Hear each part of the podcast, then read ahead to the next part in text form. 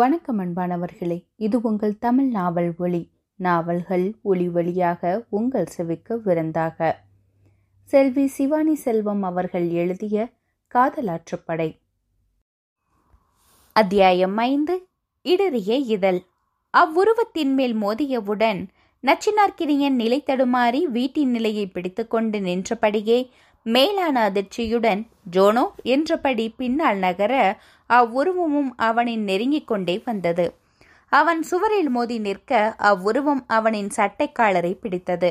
நச்சினார்கினியன் இருட்டில் முகம் தெரியாமல் நின்றிருக்கும் சமயத்தில் சட்டென்று பரவியது ஒளி. அட கரண்ட் வந்துட்டா? என்று பின்கட்டிலிருந்து வீட்டிற்குள் நுழைந்த முத்து வீட்டின் ஹாலில் தன் சட்டைக்காலரை பிடித்திருப்பவனை நச்சினார்கினியன் முறைத்து கொண்டு நிற்பதைக் கண்டு வேகமாக ஓடி வந்து ஏப்பா சுரேஷ் விடுப்பா பெரிய இடத்து புள்ள என்று பதறி தடுத்தான். பெரிய இடத்து புள்ளனா? என் மாமன் பொண்ணுகிட்ட வம்பிழுப்பானோ? நாயை துரத்திக்கிட்டு வந்தவளை காணோமேன்னு வந்தா இன்னொரு நாய் அவளை துரத்திக்கிட்டு வருது என்றதும் அவனின் கையை தட்டிவிட்டு மூக்கில் குத்துவதற்காக கையை ஓங்கிவிட்டான் நச்சினார்கினியன் சுரேஷ் பயத்தில் முகம் வெளிரி போக தொலைச்சிடுவேன் என்று ஆள்காட்டி விரலை காட்டி எச்சரித்தவன் ஆமாண்டா நான் நாய் தாண்டா உன் மாமன் பொண்ணா உன் கண் முன்னாடியே கல்யாணம் பண்ணி காட்டுறேன் பாருடா. அப்படி கட்டல என் ஒத்த பக்கத்து மீசை எடுத்துக்கிறேன்டா என்று சவால் விட்டதும் ஏ என்று உரிமையவனை அட வாப்பா வாப்பா என்று கையமர்த்தி அழைத்துச் சென்றான் முத்து. பின் மீண்டும் உள்ளே திரும்பி வந்த முத்து என்ன தம்பி வந்ததுமே லவ்ஸா என்று கண் சிமிட்டவும் தன் தலையை கோதிக்கொண்டபடியே அவனுக்கு தன் புன்னகையை பதிலாய் அளித்தவன் மரப்படிக்கட்டுகளை இரண்டு இரண்டாக தாவி கடந்து தன் அறைக்குச் சென்றான். அங்கும் கோபம் அடங்காமல் அங்கும் எங்கும் நடந்தபடியே என்ன என் நாய்னு சொல்றியாடா? ஏ ஜோனோ இதையெல்லாம் நீனும் கேட்டுக்கிட்டு தான் இருக்கியா? நான் உனக்காகத்தானே இங்க வந்தேன். உனக்காகத்தானே இந்த நட்சத்திராவை கல்யாணம் பண்ணிக்கவெல்லாம் சம்மதிச்சேன். எவனோ வந்து திட்டிட்டு போறான்? நீயும் பார்த்துக்கிட்டு சும்மா இருக்கியா? இனிமே ஏதாவது இது மாதிரி ஆணுச்சு நான் கனடாவுக்கு திரும்பி போயிடுவேன் ஜாக்கிரதை என்று கத்திவிட்டு படுக்கையில் சென்று விழுந்து விட்டான். கிணற்றுக்குள் இருந்த ஜோனும் ம் ரொம்ப தான். நீ அவகிட்ட நடந்ததுக்கு நான் தான் முதல்ல ஒன்று அடிச்சிருக்கணும். அவன் முந்திக்கிட்டான் என்று நொடித்து கொண்டது. மறுநாள் விடிந்ததுமே கண்ணை கசக்கிக் கொண்டு எழுந்த நச்சினார்கிடையன் தனது போனில் மணியை பார்த்துவிட்டு கீழே இறங்கி வந்தான். உடனே வாயா என்று சுண்ட காட்சிய பால் நிரம்பிய டம்ளரை அவன் கையில் திணித்தார் ராசாத்தி. பின்கட்டில் தன் மனைவி அமுதாவிடம் பேசிக் கொண்டிருந்த முத்துவை அழைத்து ஏலை முத்தே இன்னைக்கு என் பேரனுக்கு ஊரை சுத்தி காட்டிலே என்று அவனிடமும் வேலை ஏவினார். அவனும் சரியாத்தா என்றான். ஐயா வெளியில போகும்போது தாத்தாவையும் ஒரு பார்வை பார்த்துக்கிடு. என்ன? என்றதுமே சரி என்ற தலையசைத்த செல்லும் செல்லும்போது அவரை பார்த்து விட்டே சென்றான். அன்று மதியம் வரை ஊரின் ஒரு தெருவிடாமல் ஒவ்வொன்றாய் அவனுக்கு சுற்றி காண்பித்தான் முத்து. பத்து வீதிகள் கொண்ட அந்த ஊரில் மொத்தமே நூறு வீடுகள் தான் இருக்கும். முத்துவும் அதையேத்தான் சொன்னான். தம்பி இது நூத்தி அஞ்சு தலைக்கட்டு வரியுடைய ஊரு தம்பி என்று. ஊரை சுற்றிலும் பச்சை பசேல் வயல்வெளிகள் ஊரின் மத்தியில் உயர்ந்த கோபுரமுடைய தேவாலயம். ஊரின் தொடக்கத்தில் வயலுக்கு செல்லும் வழியில் அம்மன் கோவில். சாலையை கடந்து அதற்கு வலப்புறமாய் அனைவராலும் ஒருமனதாக ஒதுக்கி வைக்கப்பட்ட நூலகம். ஊருக்கு பின்புறமாய் தாமரை குளம். ஊரின் வடக்கு முனையில் ஒரு ரேஷன் கடை. ஊருக்குள் அவசர தேவைக்கு எதுவும் வாங்க வேண்டுமென்றால் கிழக்கு முனையிலும் மேற்கு முனையிலும் எனக்கு ஓடுதா உனக்கு ஓடுதா என்று போட்டி பார்வை பார்த்தபடியே அமைந்திருக்கும் இரு துருப்பிடித்த பலசரக்கு கடைகள். ஊர் பெரிய மனுஷர்கள் ஊரில் உள்ள நல்லது பொல்லாதது பற்றியெல்லாம் பேச வேண்டி பேருந்து நிறுத்தத்திற்கு அருகிலேயே ஒரு கறி பிடித்த டீ கடை. சுருக்கமாக சொன்னால் இதுதான் அந்த ஊரின் வரைபடம். அங்கு பனை ஒளை வையப்பட்ட குட்டைக்கதவு வீடுகளின் வாசல்களில் கால் நீட்டி அமர்ந்திருந்த மாதர்கள் அனைவரும் பீடி இடைகளும் பீடி தூள்களும் நிறைந்த முரத்தை தங்கள் மடியில் ஏந்தியிருந்தனர் நூல்கண்டும் கத்தரைக்கோளும் அருகில் கிடக்க அவர்கள் கைகள் மட்டும் எந்திரத்தனத்தோடு வேக வேகமாக பீடிகளை சுருட்டி கொண்டிருந்தது. அதுவும் ஒரு இளம் வயது பெண்ணின் வீட்டு திண்ணையில் பள்ளிக்கூடங்களோடு சேர்த்து உடைகளுக்கும் விடுமுறை விடப்பட்டிருந்த சிறுவர்கள் இருவர் புரதியில் புரண்ட தடயங்களோடு எம்மா என்று அவளின் மேல் வந்து விழ தூர பொங்கடை என்று தன் கத்தரை கோளால் இருவருக்கும் தொடையில் இரண்டு அடிகளை போட்டு விலக்கி வைத்தாள் அந்த இயந்திர பெண். அதை கண்டு ச என்ன அம்மா இவ? பிள்ளைங்க பாசமா வந்து விழறாங்க இப்படி தள்ளுறாளே என்று நச்சினார் கிணியன் முகம் சுளிக்கவும் முத்து தம்பி மடியில வந்து விழற பிள்ளைங்கள இப்படி தள்ளி வச்சாதான் அந்த பிள்ளைங்களுக்கு இன்னைக்கு கால்வாசி வயிறாவது அவளால நிறைக்க முடியும். ஆத்தா மடியில கொஞ்சம் சுகம் கண்டாலும் அதுக அவளை விட்டு நகராதுக. அப்புறம் அவ பழப்பு தான் சங்கடம் என்று நறுவிசியாய் எடுத்துரைத்தான். அதில் ஏன் இதுங்க அப்பா என்ன செய்யறான் என்று இகழ்ச்சியாய் கேட்டான் நச்சினார் கிணியன். அவன் என்ன செய்வா? காலையில் ஆறு மணிக்கெல்லாம் பனைமரத்தடியில் போய் உட்காந்து மண் சட்டி பத்திரமா கீழே வரணும் கடவுளேன்னு தவம் செய்யுவான் என்று தான் ஏதோ பெரிய ஜோ கூறிவிட்டது போல் தனக்கு தானே சிரித்தபடிக்கே நகர்ந்தான் முத்து. அப்போது நச்சினார்கிணியனுக்கு கவிஞர் வாலியின் கவிதை ஒன்று நினைவுக்கு வந்தது. நான் என் அம்மா எங்க அக்கா எங்க அண்ணன் என் தம்பி என் தங்கச்சி எல்லோரும் பீடி சுற்றுகிறோம். எங்க அப்பா ஊர் சுற்றுவதால். அதில் மனதிற்கு மிகவும் கஷ்டமாக உணர்ந்தான் அவன். இர்ரெஸ்பான்சிபிள் ஃபாதர் என்றபடி முத்துவுடன் பேசிக்கொண்டே மீண்டும் வீட்டிற்கு திரும்பும் போதுதான் நச்சினார் கிணியனுக்கு குளத்தின் திசையிலிருந்து அடித்த குளிர்காற்றில் அங்கு சென்று குளிக்க வேண்டும் என்ற ஆசை உருவாகியது. முத்து தம்பி நான் இங்க டீ கடையில் நிக்கேன். நீங்க போய் குளிச்சுட்டு வாங்க என்று நைசாக கலன்றபடியே கடைக்குள் நின்ற பெண்மணியிடம் சென்று வளவளக்க ஆரம்பித்தான். அதில் இனியன் மட்டும் அந்த மேட்டில் ஏறி உள்ளே இறங்கினான். ஹாயாய் உள்ளே சென்றவன் அங்கிருந்த குட்டிப்பாறையை கடக்கும்போதுதான் கவனித்தான்.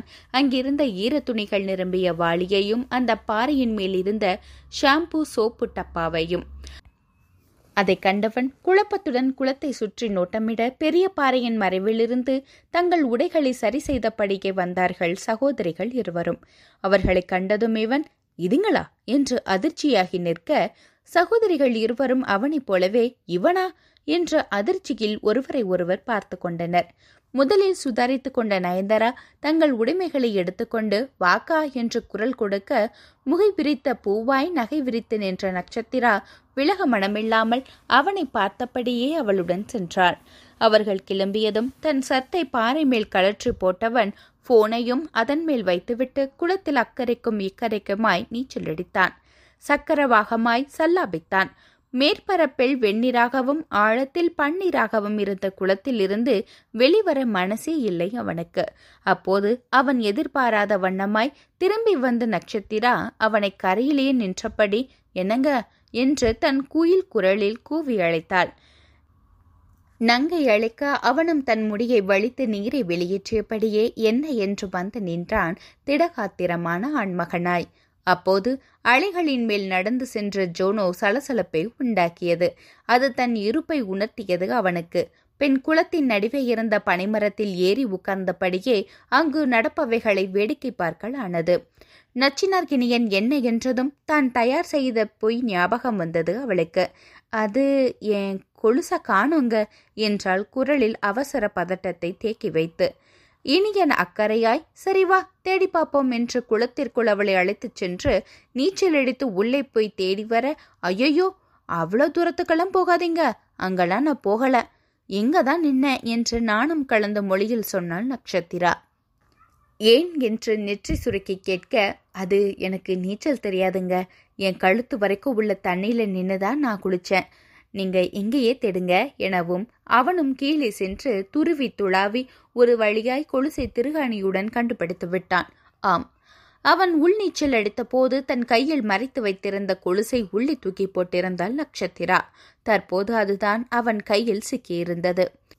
கொலுசுடன் மேலே வந்தவனை நெருங்கி அவள் கொலுசை வாங்க வர பாசிகள் காலில் சுற்றி அவன் மீதே நிலை தடுமாறி தவறி விழுந்தாள். அதில் அவளை நிலைநிறுத்தியவன் அவளின் வெற்றிடையை பிடிப்பது போலாகிவிட கண்களை இறுகி மூடி அவனின் கழுத்தில் கைகளை மாலை போல் சுற்றி போட்டுக் கொண்டாள் நட்சத்திரா. கொழு கொம்பை கொழி தழுவியிருத்தல் போல் தன்னை தழுவி இருந்தவளின் படபடவென்று அடித்துக் கொண்ட இமைகளும் நனைந்திருந்த செவ்விதழ்களும் தனக்கு அழைப்பு விடுப்பதைப் போல் தோன்ற அவள் முகம் நோக்கி குனிந்தான் நச்சினார்கினியன் இதழும் இதழும் ஸ்வரிசித்த கணத்தில் இருக இமைகளை மூடிக்கொண்டாள் நட்சத்திரா. அக்கணத்தில் சளக்கென்று தண்ணீரில் பணம்பழம் ஒன்று விழுந்தது. சுதாரித்துக் கொள்ள பிள்ளை நச்சினார்கினியன் சபலத்தில் இதழ் சுவை அறிந்த பின்பே அவளை விடுத்தான். பின் நல்லவன் போல் போகலாம் என்று அவளை விட்டு விலகி நடந்தான். அவளும் புன்னகை பூசிய முகமாய் அவனை பின்தொடர்ந்தாள். கரைக்கு வந்ததும் அவளுக்கு இன்னொரு கொலுசையும் கலட்டிவிட்டு காணும் என்று சொல்லுவோமா என்றிருக்க அவனோ ம் காலக்காட்டு என்றான். சிந்தனை உலகிலிருந்து மீண்டவள் குனிந்து பார்க்க நச்சினார்கிணியன் அவளின் முன் ஒரு காலை மட்டும் குத்தக்காலிட்ட வந்திருந்தான். திரு திருவென்று விழித்தவளை பார்த்து அவனோ அருகிலிருந்த குட்டிப்பாறையின் மீது அவளின் பாதத்தை தூக்கி வைத்து மிடியின் பாவாடையை லேசாக ஒதுக்கி அந்த அரும்பு கொலுசை அணிவித்து விட்டான். அக்கணத்தில் அவளுக்குள் சில்லென்று ஒன்று ஊடுருவி சென்றது. வெக்கத்துடன் இதழை பற்களுக்கிடையே சிறைப்பிடித்துக் கொண்டு தன் காலை விளக்கிக் கொண்டாள் நட்சத்திரா. நிமிர்ந்து பார்த்தவன் சற்றும் தாமதிக்காமல் நீ என்ன கல்யாணம் பண்ணிக்கிறியா? என்று கேட்டான். ஏதோ த்ரெட்டிங் பண்ணியிருக்கியா? என்று கேட்பது போல் சர்வசாதாரணமாய். காதல் என்னும் சொல்லையே தன் இதய புத்தகத்தில் இருந்து கத்தரித்து எடுத்தவன் தற்போது இவ்வாறு கேட்டது ஜோனோவிற்குமே அதிர்ச்சியாய்த்தான் இருந்தது. அவனை பொறுத்தவரை தனக்காக உயிரையும் விட துணிந்தவளுக்கு தான் கொடுக்கும் சிறிய அங்கீகாரம் இது. உடன் தன் காதல்தான் நிறைவேறவில்லை அவள் காதலாவது நிறைவேறட்டுமே என்ற நட்பாசையும் கூட. கண்ணில் நீர் தேங்கி பளபளக்க தாவி அவனை கட்டி அணைத்து கொண்டாள் நட்சத்திரா. என்ன? கல்யாணம் பண்ணிக்கலாமான்னு கேட்டா நீ குழந்தையே பெத்துக்கலான்னு சொல்லுவ போலிருக்கே என்றவன் கேலி செய்ததும் அவனை நெஞ்சில் குத்தி விலகியவள் நீங்க திடீர்னு இப்படி கேப்பீங்கன்னு நான் நினைச்சு கூட பார்க்கலங்க நேத்து நீங்க பேசுனதை கேட்டதும் எனக்கு எப்படி கோபம் வந்துச்சு தெரியுமா? இப்போ நடக்கிறதெல்லாம் கனவா நிஜமான்னு கூட எனக்கு சந்தேகமா இருக்குங்க. இதெல்லாம் நிஜம்தானே? ஆ வலிக்குதுங்க என்றவள் தன் இடையை தேய்த்து கொண்டிருக்க நீதானே கனவா நிஜமான்னு கேட்ட. சரி நாளைக்கே உங்க அப்பா கிட்ட பொண்ணு கேட்டு வரவா என்று இனியன் அவசரப்பட நாளைக்கு எதுக்கு நாளைக்கு? இன்னைக்கே கூட அப்பா கிட்ட பேசுங்களேன் என்று விட்டு அவள் அவனை பார்த்து கண் சிமிட்ட என்னை விட நீ ரொம்ப ஃபாஸ்டா இருப்ப போல இருக்கே என்று நெருங்கியவனின் கைச்சிறைக்குள் அகப்படாமல் அப்பா கிட்ட வந்து பேசுங்க என்று விட்டு ஓடியே விட்டாள் நட்சத்திரா. ம் பேசணும். முத எங்க அப்பா கிட்ட என்று தனக்குள் சொல்லிக் கொண்டவன் பதினைந்து நிமிடத்தில் குளித்து கரையேறி வந்தான். ஊரை சுற்றி பார்த்துவிட்டு வந்தவனுக்கு ராசாத்தி நேற்று போல் இன்றும் வாழை இலையில் சாப்பாடு பரிமாற சாப்பிட்டு முடித்தவன் பாட்டி உங்ககிட்ட கொஞ்சம் பேசணும் என்று சோஃபாவில் அவரை அமர வைத்து தானும் அவரின் அருகில் வந்து அமர்ந்து கொண்டான். என்ன மக்கா என்றவரிடம் பாட்டி நான் எதிர்த்த வீட்டில் இருக்கிற பொண்ணை கல்யாணம் பண்ணிக்க ஆசைப்படுறேன். நீங்க தான் பாட்டி எனக்காக அந்த வீட்டில் போய் பேசணும் என்று சுற்றி வளைக்காமல் நேராக விஷயத்திற்கு வந்துவிட்டான் என்னையா சொல்லுத? அந்த கிளிப்பைய விட்டு பொண்ணையா கட்டிக்க நினைக்குத? வேணாமையா? வேணவே வேணாம் ஒருத்தனை இழந்ததே போதும். நீயும் அவன் வீட்டில் பொண்ணு எடுத்து உசுரை கொடுக்க வேணாயா இனியன் பாட்டி உங்க விருப்பம் என்னன்னு நான் கேட்கல. உங்களை எனக்காக வேண்டி அங்கே போய் பேச தான் சொன்னேன். ஏன் அப்பா அம்மாவே என் விருப்பத்துக்கு குறுக்க நிற்க மாட்டாங்க? இதில் நீங்கள் வந்து இப்படி பேசுறது சரியில்லை பாட்டி. இது என்னோட வாழ்க்கை. இங்க எனக்காக பேசுறதுக்குன்னு இருக்கிறது நீங்கங்கிறதுனால தான் நான் உங்ககிட்ட ஹெல்ப் கேட்குறேன் இல்லைன்னா உங்களையும் நான் டிஸ்டர்ப் பண்ணியிருக்கவே மாட்டேன். எனக்கு இந்த கிராமத்து ரிச்சுவல்ஸ் எதுவுமே தெரியாது பாட்டி. நீங்க எனக்காக உதவிங்கன்னு நம்பி தான் நான் உங்கள்கிட்ட ஹெல்ப் கேட்டேன். என்றதும் தன் கையை பிசைந்தவரை கண்டவன் சரிங்க பாட்டி எனக்காக நீங்க உங்க பகையை மறக்க வேணாம். நான் வேற என்னமோ உங்க சொந்த பேரை மாதிரி சம்மந்தம் எல்லாம் பேச சொல்றேன். அதிக பிரசங்கித்தனமா ரொம்ப உரிமை எடுத்துக்கிட்டது ஏன் தப்பு தான் சாரி பாட்டி நானே இதை பார்த்துக்கிறேன் என்றவன் சொன்னதும் இரியா நான் உன்னை என் பேர் தம்மியா பார்க்குதேன். இப்போ என்ன? அந்த பய பொண்ணு உனக்கு வேணும் அம்படுத்தானே நான் பார்த்துக்கிடுதேன். அதுக்காக இப்படி ஒதுக்கி வச்சு மட்டும் பேசாதையா எனவும் அவரின் தோளில் கை போட்டு அணைத்து கொண்டவன் sorry and thank you so much பாட்டி.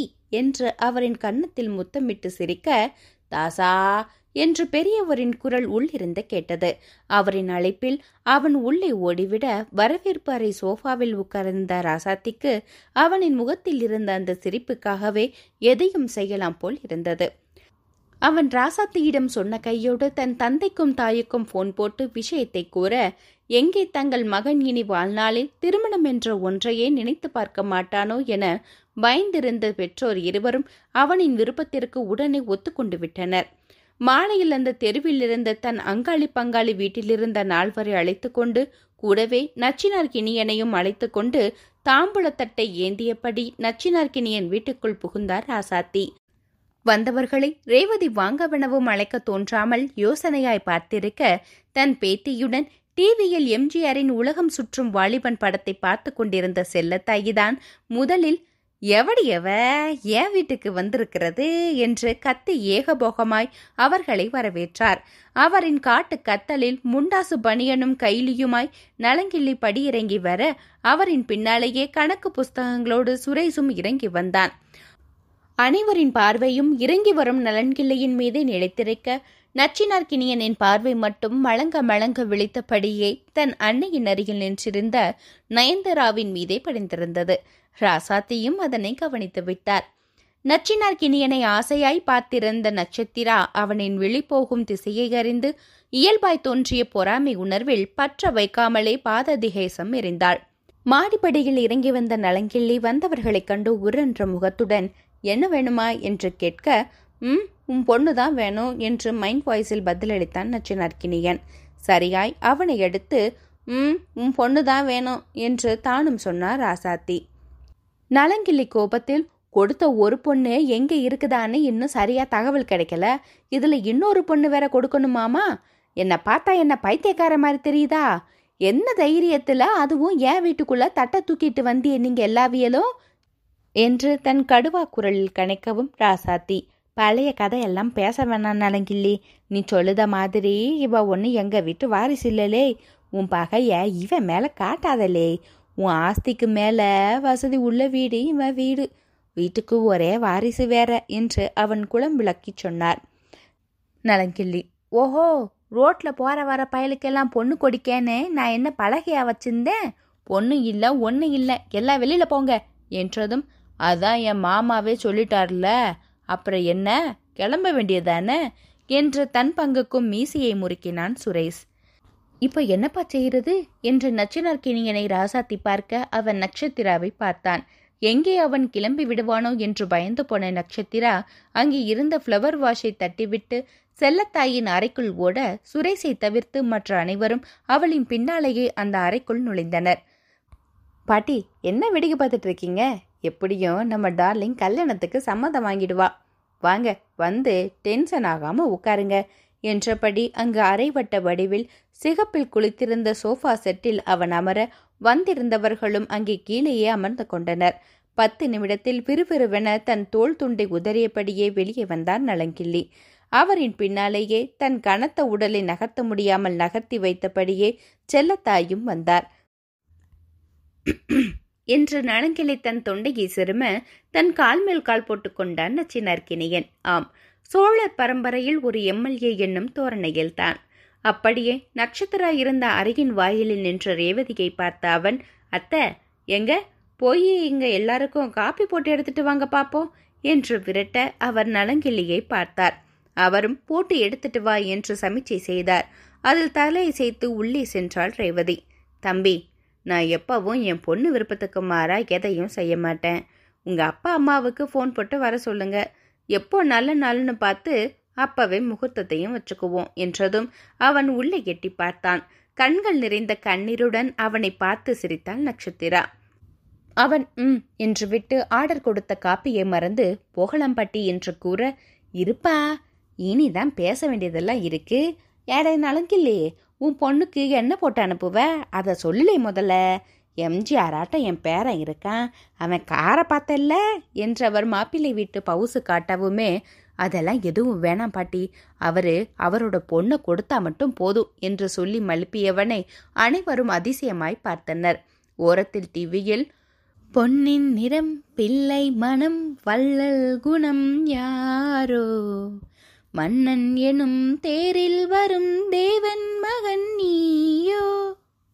என்ற பாடல் இசைத்தது. நட்சத்திரவிற்கு உடலில் எங்கேயோ மறு கிடைக்கிறது என்று முணுமுணுத்துக் கொண்டனர் ராசாத்தியுடன் வந்தவர்கள்.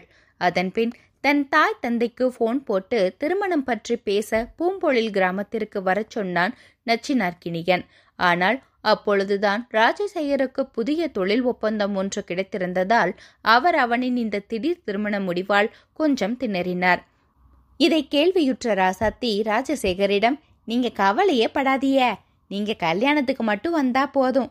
இது என் பேரன் கல்யாணம். நீங்கள் ஒரு நயா பைசா செலவழிக்க வேணாம்.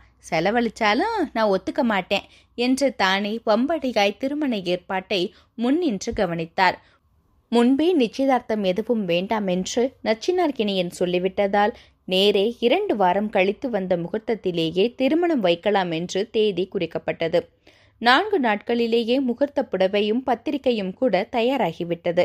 நட்சத்திராவின் வீட்டில் பத்து நாட்களுக்கு முன்னேயே கூட்டம் களை கட்டியது. அவ்வூரின் முறைப்படி அங்காளி பங்காளிகள் எல்லாம் தினமும் ஒரு நாள் வந்து மணப்பொண்ணுக்கு பொங்கி போடுவதாக கூறி இரண்டு ஆட்டையும் பத்து கோழிகளையும் பழி கொடுத்து சென்றனர். வீடே திருவிழா கோலம் பூண்டது. வீட்டில் கூட்டம் அதிகமாக அதிகமாக வேலையும் அதிகமாகியது.